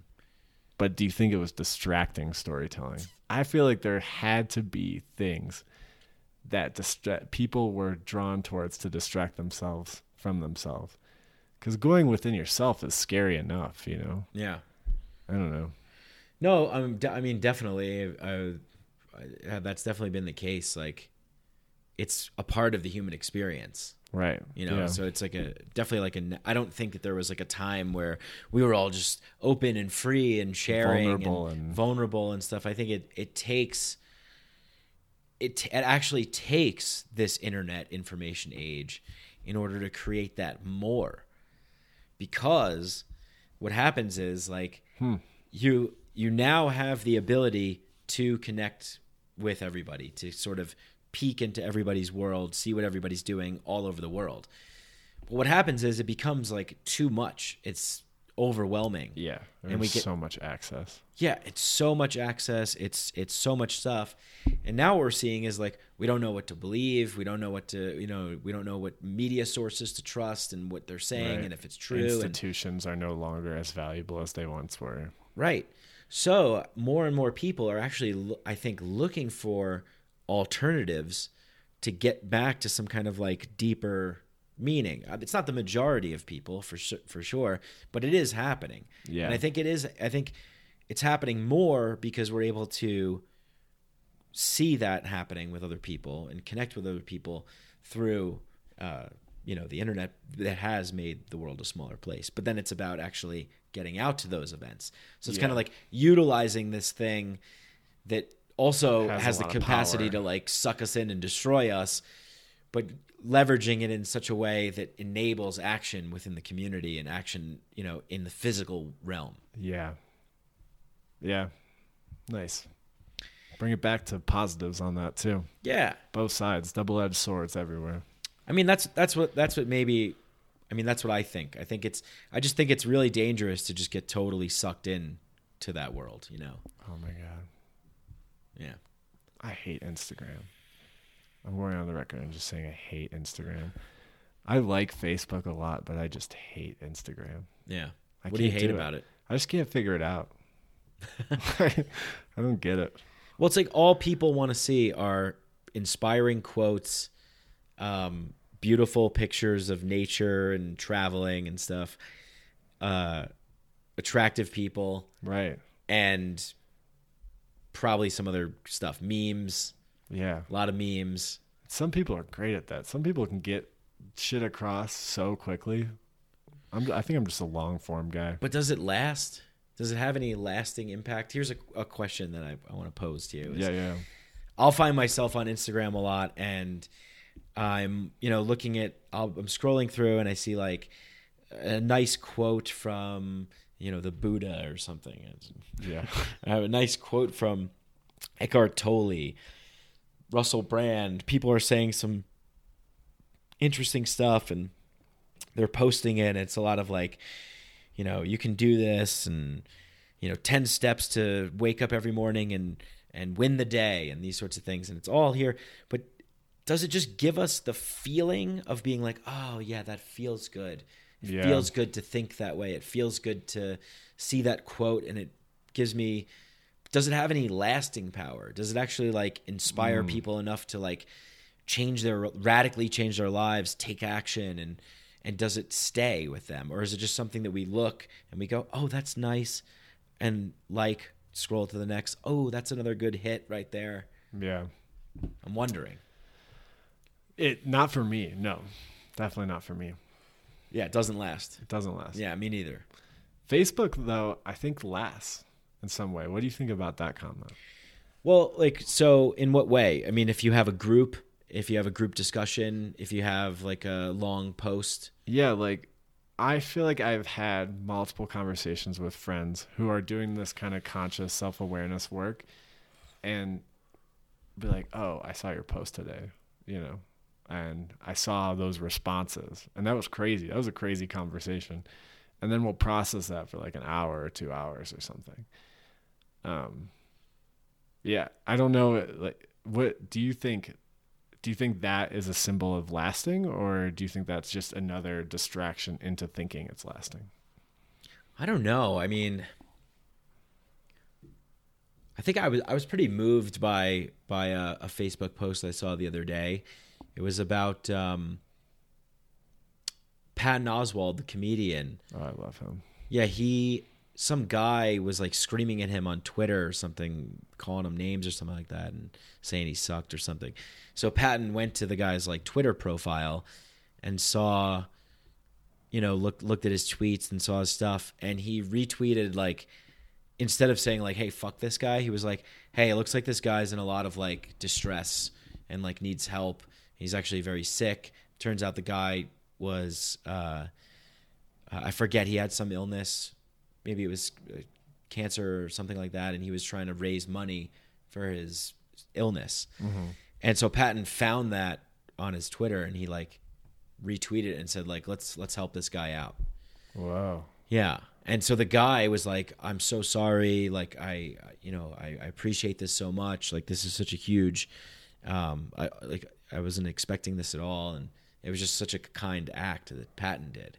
Wow. Yeah. So that that's lasted with me, and I saw that on Facebook. So Yeah, that's really powerful. yeah, yeah. I think you you do need more space to tell us a longer story like that, something that has some emotional weight to it. Yeah. But I do think that really connecting with people in the real world. I mean, we're sitting here talking to each other. I'm enjoying this far better than than when I have Skype conversations or something like that because you're here. There's an energy. There's a presence in Yeah. front of me. I can see, you know, the gestures you're making and these sorts of things. So it's it's definitely getting together with other people in the physical space. Yeah. I think is nothing will ever trump that. Oh no. No, no, no. Yeah, I agree with that. yeah. If I didn't agree with that, that would be insane. You're, you're like, nah, that's actually, uh, nah, man. Soul Story is actually just a vehicle for me to get retweets. yeah. this human connection shit's bullshit. I've been just trying to get online this whole time, and I just don't know how to. I've, been, I've just been trying to figure out like a cool Instagram handle. yeah. Like I was thinking of just doing an Instagram where I'm dabbing the whole time to like EDM music. Oh man, that could be. Yeah. Well. But you you'll never- you'll get a lot of likes doing something like that, right? Like Yeah, you could do it. There's models for that. yeah there's there's like back to like idiocracy like a guy getting kicked in the nuts in like every like here's a here's an instagram page okay you're a guy you get in a van and you travel to every state and everywhere you go you get someone to kick you in the nuts wearing a different kind of shoe like someone's people are gonna follow that page and they're Oh, gonna yeah. like it and they're gonna laugh at it Millions of followers. millions of followers. But then something like sharing a traumatic experience that uh, we've battled with our whole lives, and then opening up to that and sharing it in, you know, and like really sharing a piece of like our human experience and, and what that means. Then that sort that's not that's not sexy enough. That's it's not like, mm, yeah. No, ooh, I, that doesn't feel that good. but Don't- why yeah. though? Right. But why? This is this is the big question, right? Like, I'll I'll Can write I, a can I pause you really quick? please. I think I'm gonna pee my pants. Oh any man, minute. no, no, go! Don't do that. Yeah, of course. Yeah, all you have to do is ask. I'm serious, nigga. What do y'all niggas got to Hey, baby, hey, baby. Hey, baby, get some bubble gum in this motherfucker. Study long, study wrong.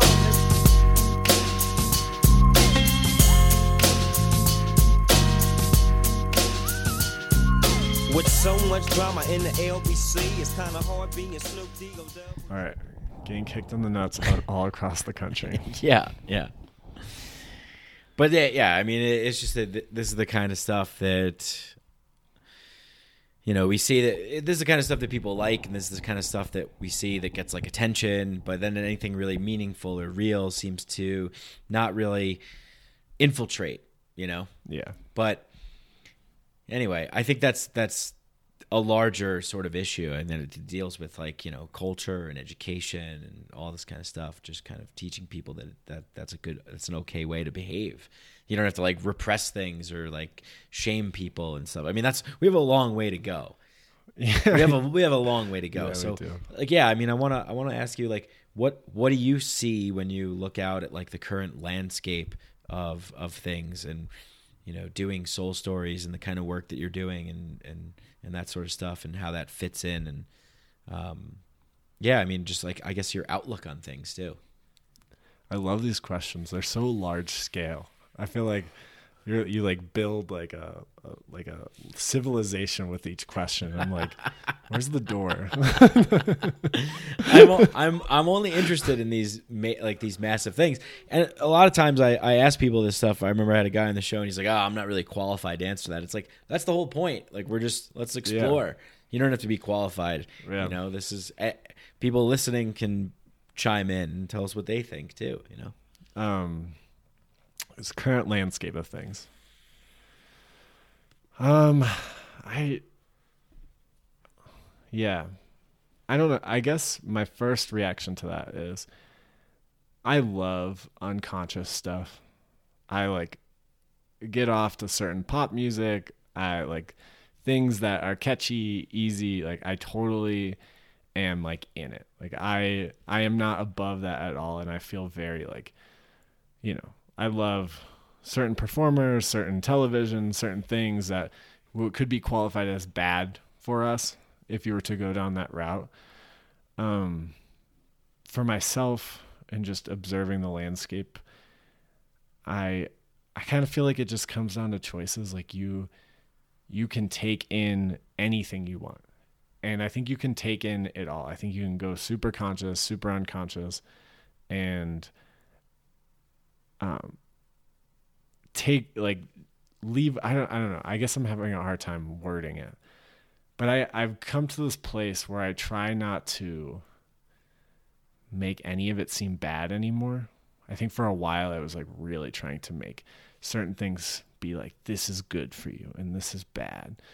And then I felt like at that point for me at least I was I was taking myself too seriously in a way and just not um I don't know. Can you catch me back on track? I feel very like tangential right now. Oh, it's so it's totally fine. It's good to Yeah. be tangential. Yeah. that's, that's okay. Um, but yeah, and you were just kind of saying that like that not like judging things or labeling things as necessarily good or bad for you, but really sort of, I guess, accepting the whole picture as it is. Right. Yeah. Like, okay. Let me. Yeah. So, do you know Cardi B? Yeah. Cardi. I love Cardi B. the song "Money." I get so down to money. I don't know it. and, and the whole point of the song is like yeah i like sex yeah i like this yeah and it's all like superficial shit but like there ain't nothing more than i like is checks it's not my philosophy i don't live by that but when that song comes on i jam so hard to it you know and i i've just like learned to be like oh yeah this is a thing people are going to enjoy it's superficial i enjoy it too and also there's this other side of me that i will indulge and pursue and seek. So I, I try to take it. I try to take it for what it's worth, you know, because I think there can be a culture in America that's very reactive. That's like, well, that person said that thing and it's bad and it's not good and they didn't do say the thing that I wanted them to say. And it's like, okay, well, now you've lost track of what you were originally focusing on. You were focusing on improving our humanity and you got focused on somebody saying something in a certain way, right? When language is already arbitrary enough. And so, um, Yeah. not that there's not hate speech out there and that their speech shouldn't be respected, but I think we get so hyper focused on what's good and what's bad in the landscape that we often lose track of what we actually value and care about. So yeah, I'll indulge in, you know, the biggest thing is my my friends in this conscious community ridicule me for liking Chick-fil-A. they get so hard on me, but I love Chick-fil-A. I love Chick Fil A too. Chick-fil-A is so good. Yeah, I love the the Chick Fil A sauce. Yeah, it's so bomb. I've I've made that at home. It's great. right. Um, And I have vegetarian friends and I have vegan friends and I have people who are doing so much good for the environment and I respect that and try to do that the best I can, but I think at some point we have to give ourselves a little bit of grace. Yeah. and see the hypocrisy in all of us. You know. Mm. Yeah, and and really I think what comes with that is like an acceptance, right? Yeah. There's some level of acceptance of your identity. And like just because you happen to enjoy a certain kind of music or a certain kind of food doesn't mean that that's like now we're going to put you in that group. Right. You're that person now and you represent everything that we don't like about those people. right. Exactly. Yeah. Like you're now, you know, you like the song "Money." Is that all you care about, right? You know, um, not that anybody I think would act. That's an actual example of any real person, but it would be fun to meet that person. Well, I mean, I think that someone could make that assumption. I, I certainly do. I think we all do, and I think you know Malcolm Gladwell talked about this in his book Blink. You know, or with the with the judgments that we make. You know, this like Yeah. biological impulse to sort of detect danger or detect just discern. Uh, our like uh, looking at our environment and and and, and saying like, okay, like, there's so many points of data here. Which one should I focus on? Which one should I pay attention to? Because you can't pay attention to all of them. You'll start Right. foaming at the mouth and rolling your eyes and going crazy. Right. Exactly. I know. Yeah. I mean, God bless the the monks and the Buddhas in the world who spend all their time meditating, but that's not not what I want. You know.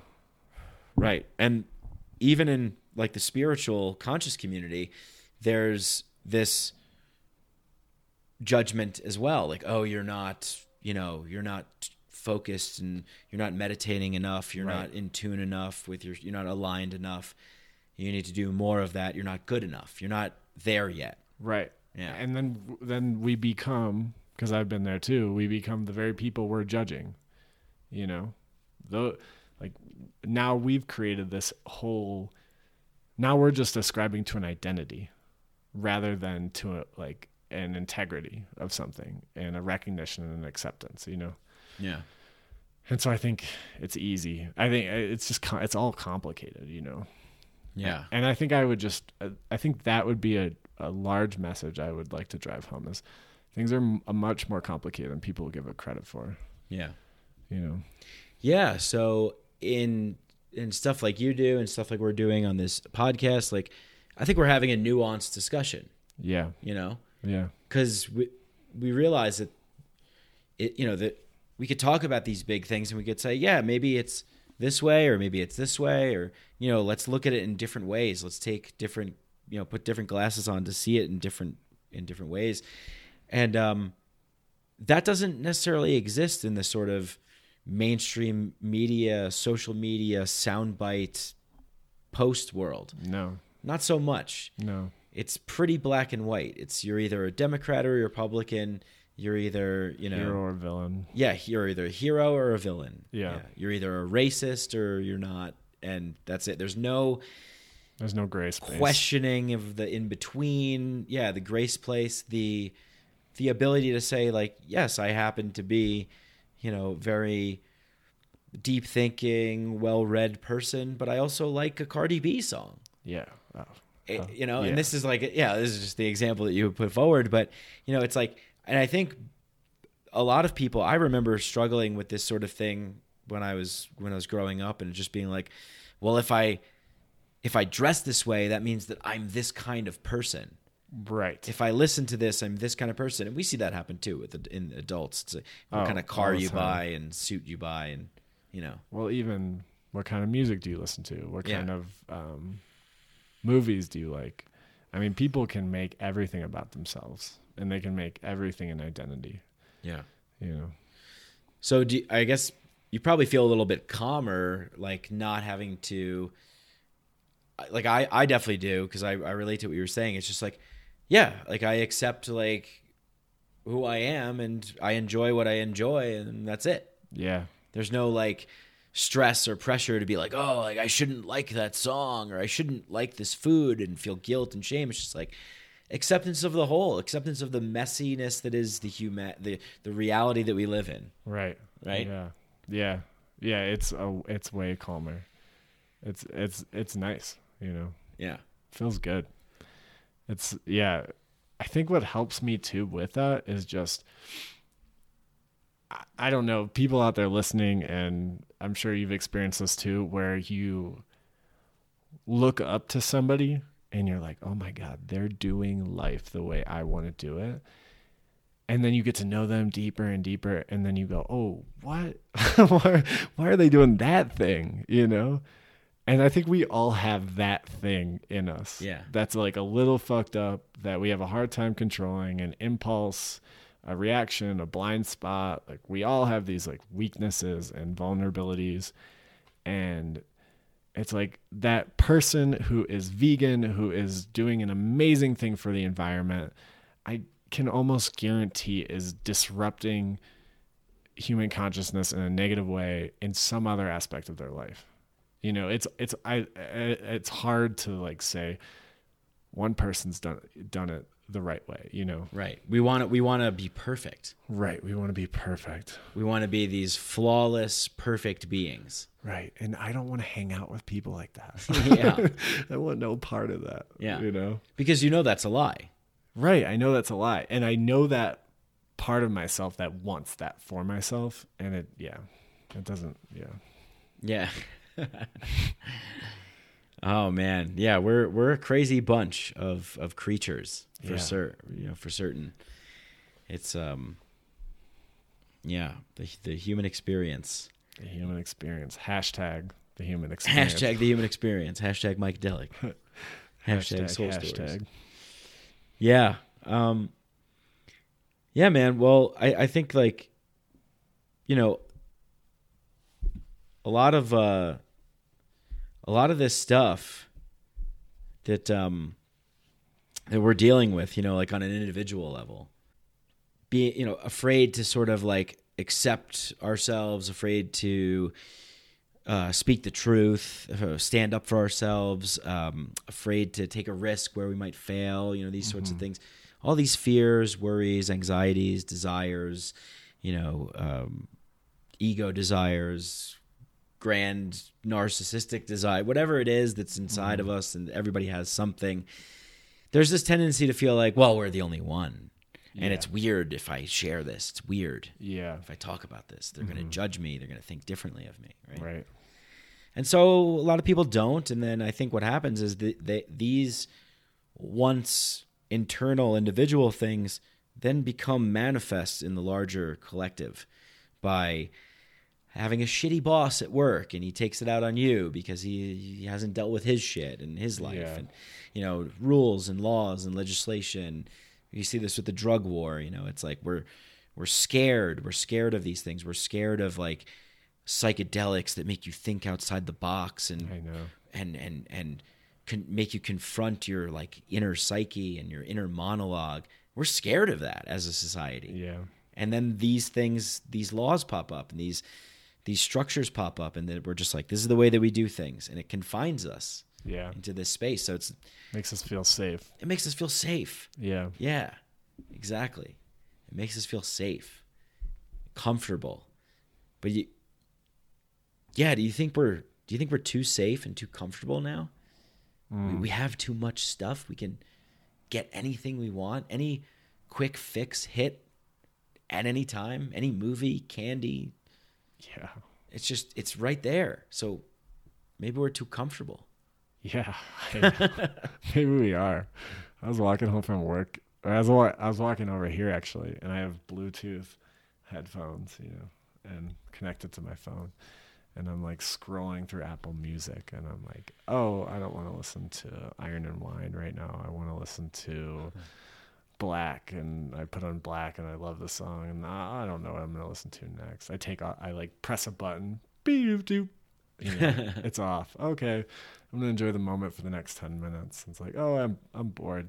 I'm gonna put on this American Life, you know, and it's like all within a like just walking. Like I have the world at my fingertips, yeah and yeah, I mean, I have a high tolerance for consumption at this point. You know, like Yeah. to be able to have all of that media in my hand at one point and then getting rid of that i don't know how that would affect me. I mean i know i could make it through it but you know we the more we get the our tolerance for it just gets oh we got all that? Okay.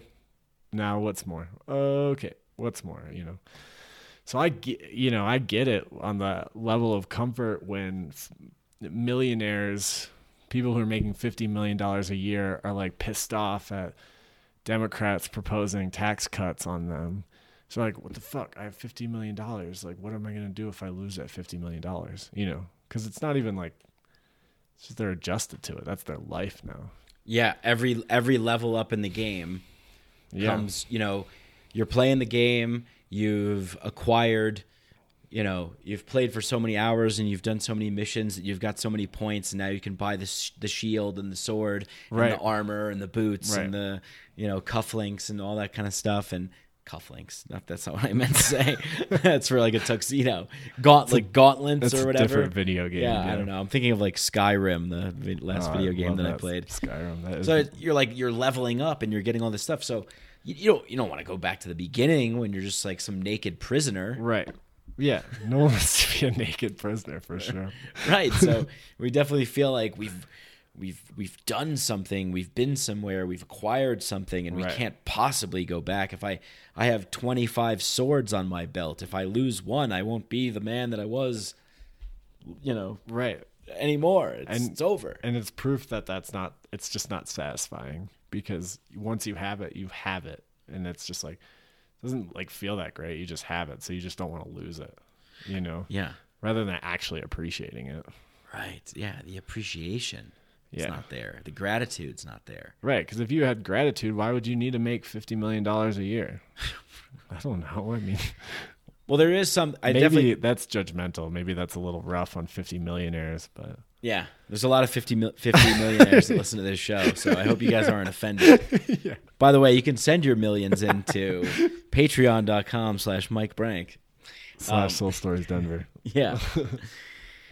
but yeah, there, there there is some kind of sickness I think that comes with like like Steve Jobs. I mean, brilliant guy, you know, all this kind of stuff, invented cool things. But like a psychopath, yeah a total psycho. right And not not like a chill person. no and we worship him Right. Yeah. Yeah, because of the the accomplishments and because look at look at his legacy, what he's left behind. He's dead, but he's not gone because Right. he his uh, contributions to society remain. For, but for how long? right You know, I plugged in Steve Jobs right over there. you plugged him in. We're downloading him. yeah. Yeah, out of the cloud, Out of the cloud. Literally. Uh, yeah. Yeah. That's crazy. yeah i just i think that it's really it really all goes back to this kind of like fear of our own mortality our own demise our own non-existence so Yeah. while we're here we need to make a mark somehow I know. Yeah. Yeah. I mean, it's the idea of death is scary. You know, yeah it just is. Like, well because we don't know what it is we don't know what it is. And we have narratives upon narratives upon narratives of what it is. But we don't have any proof, you know? yeah i'm gonna i'm gonna circle things back to soul stories Yeah. talking about we fear death because we fear the unknown we don't know what it is so we fear it Yeah. I could see this playing out with a lot of people who share stories or share experiences that maybe make other people uncomfortable, Yeah. you know, or or maybe they they judge other people because they they're afraid because that other they don't know that other perspective. They don't know that other world. Yeah. Threatens them a little bit. you know? Yeah. It's easier to live inside your own. Yeah. Yeah.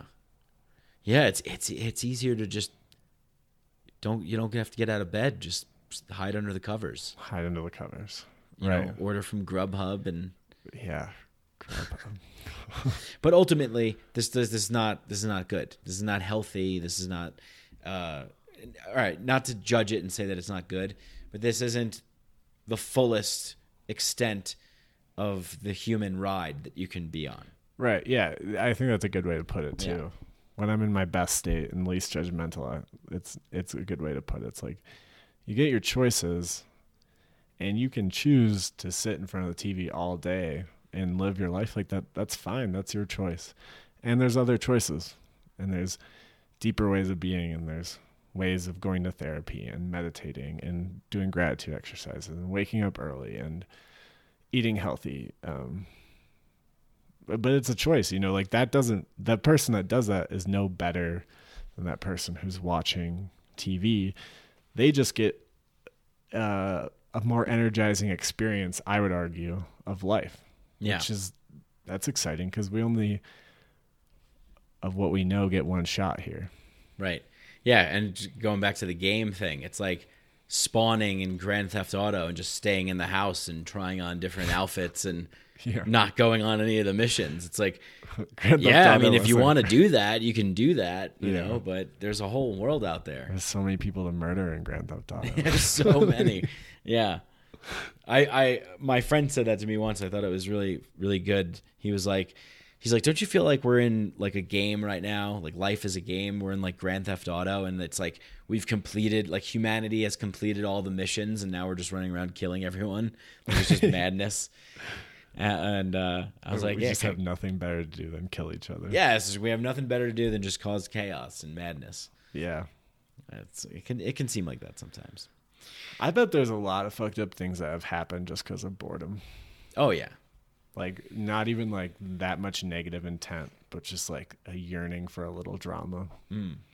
I think a lot of people feel that today.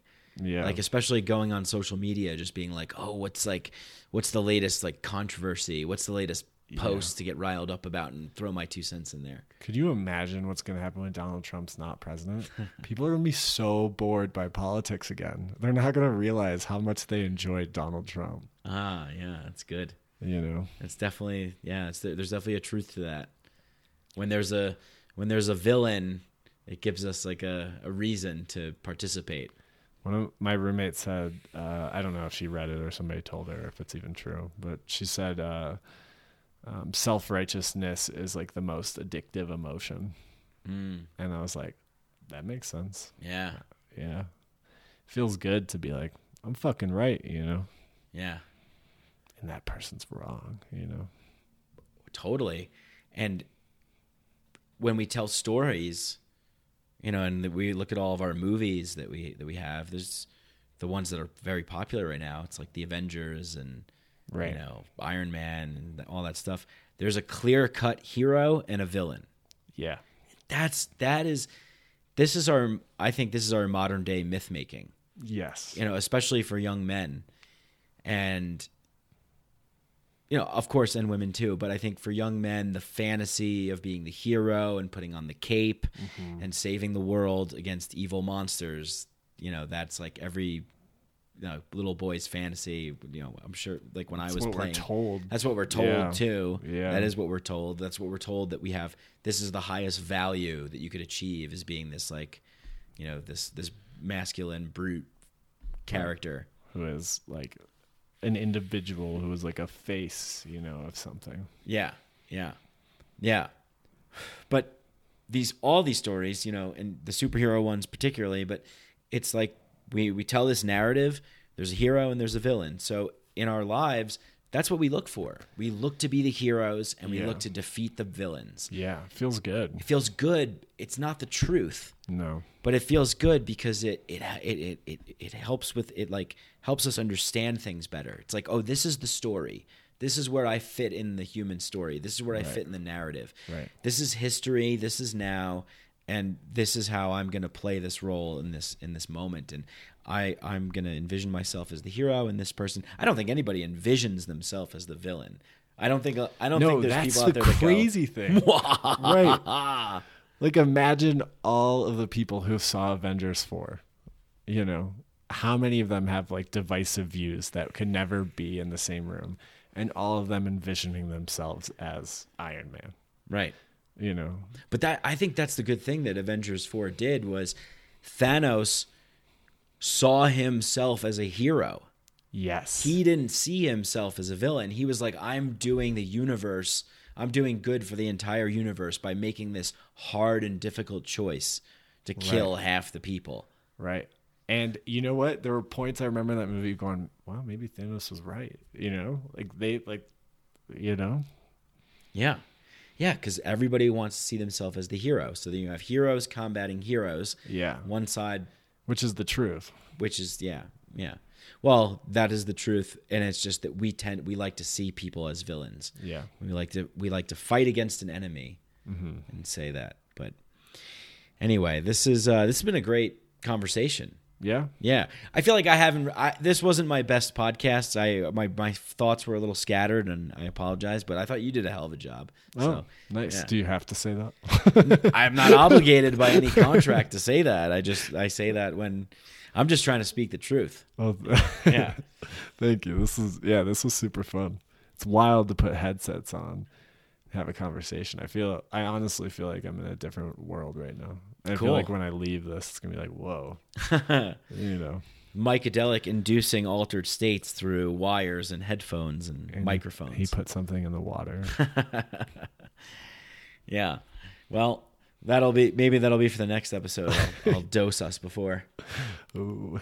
Do you see the new uh, Black Mirror Bandersnatch. Bandersnatch? Yeah, you know, I actually thought about that while you were talking at one point, and I was going to bring it up, and I, I forgot. But yeah, it has to do with this whole like thing of free will. If you guys haven't seen it, it's like, you know, um, what do they call? Choose your own adventure. Yeah. It's a choose your own adventure film, and you get to choose what the character does. And there's like four or five different endings. Um, but yeah, wh- why'd you bring it up? Uh, it reminds me. Oh, I don't know. Is spoilers? Should we? Just say spoiler alert. spoiler alert. You've been warned. Spoiler alert. when he if you if you choose to um, take acid from him or if you don't choose to take acid from him if you take don't choose he puts it in your drink Oh yeah, yeah. and so you know i was like is that what's going to happen with Micadelic I love that scene. They they drop acid and then and then the guy starts laying it down. He's like they they government spies on you. They watch our stuff. They put poison in our foods. Like he's just like going through this whole this whole thing, shattering the grand illusion. if you jump you jump or i jump Yeah, that was crazy. that was crazy Mm-hmm. you know honestly i didn't it wasn't my favorite black mirror No, me, me neither. but it's lasted with me as long as my favorite ones Maybe it's because you the level of participation. Yeah, that You might know? be it. It Yeah. wasn't as like easy or like enjoyable, but I feel like I've taken lessons from it in some ways. Yeah, because you had to actively participate. A- a- anything else, you just sit there and you just watch it. Yeah. and it just plays out.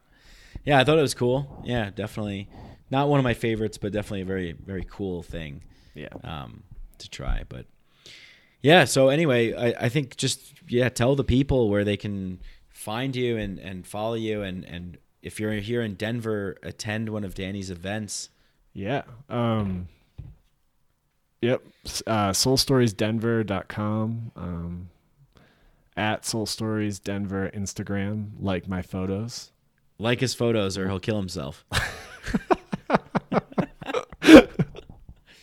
um facebook.com slash souls and stories uh give you the full picture too we have events that are very vulnerable and personally subjective oriented like very internal internally searching. And then we have social issue events where we focus on humanizing a social issue through people's experiences and stories. And that's less emotional but it's more about humanizing things that impact. So we have topics coming on consent um, we have topics coming up on our bodies in relationship to our bodies uh, we'll have a podcast coming hopefully Micadelic will help me make it Yeah, um, and yeah, we have a lot of shit coming up, youth programs and such. So, um, yeah, I love it. Come or don't come, it'll still keep happening. I, it's my passion. It's everything I like to do. I spend many, many hours in it. So, yeah, yeah. I, I just think it's such a great thing, and you know, like I myself have have experienced like massive shifts and changes just by just by experiencing you know another person's human journey and them sharing that with me and me sharing that with them and you know at the end of the day it's like that's we are all oh, man am i really going to end the podcast by saying we are all one yeah, we are all connected. we realize that all these stupid things that we argue with each other about, or these labels, or these groups that we put people in, these judgments that we make, doesn't really fucking matter when you're just sitting around somebody and you're talking with them and they're sharing and they're open and you're asking questions and you're having a dialogue. And you realize, hey, it's just me living a different life. man, it's such a good reminder. It's Yeah. just a constant uh, a, a muscle we have to constantly build. Yeah. our whole life. That's it. That's the reminder, folks. And hope you That's it. enjoyed this episode. Thanks again to Danny for being on Soul Stories. Check him out. And always remember, fuck you, Joe Rogan. Mike Micadelic is better than you. To infinity and beyond. awesome. Hey, I hope you guys enjoyed that conversation as much as I did. Hope you guys like these podcasts and enjoy them. And if you do, please spread the podcast, share it, tell a neighbor, tell a coworker, tell a friend, tell a cat, tell a mouse, tell a dog, tell an ant, tell a firefly, tell whoever you tell. Share it, spread it, like it, all that good stuff. If you if you really love the show, you want to go a step further, you really want to help us out, leave a five star rating and review on Apple Podcasts, um, and go to Patreon.com, Patreon slash Mike Brank, and um, Patreon.com slash Mike Brank, and you can donate as little as a dollar a month, two dollars a month, whatever you want. Help support the show that way as well. But remember, I love you guys no matter what you do. I just love that you tune in and you enjoy these podcasts. Message me. I like hearing feedback. Get in touch with me on Instagram, Micadelic Podcast, Mike Brank on Facebook as well. And um, thanks to our sponsors, Synchro and Hemp Bombs. If you want a discount on ketogenic and plant-based nutrition products go to synchro and type in the code uh, at checkout to get 20% off. And they have amazing ketogenic chocolate fudge called keto mana that i have all the time because it's it has like no sugar and carbs in it. So it's great. And um and it's delicious. And if you want cbd uh, go to hempbombs.com and get 15% off all your cbd needs i guess and uh just enter the code Mike15 at checkout. But thank you once again to everybody. Thanks to Danny Barnett and Galaxia for the music, the intro, and the outro. I love you all. Peace.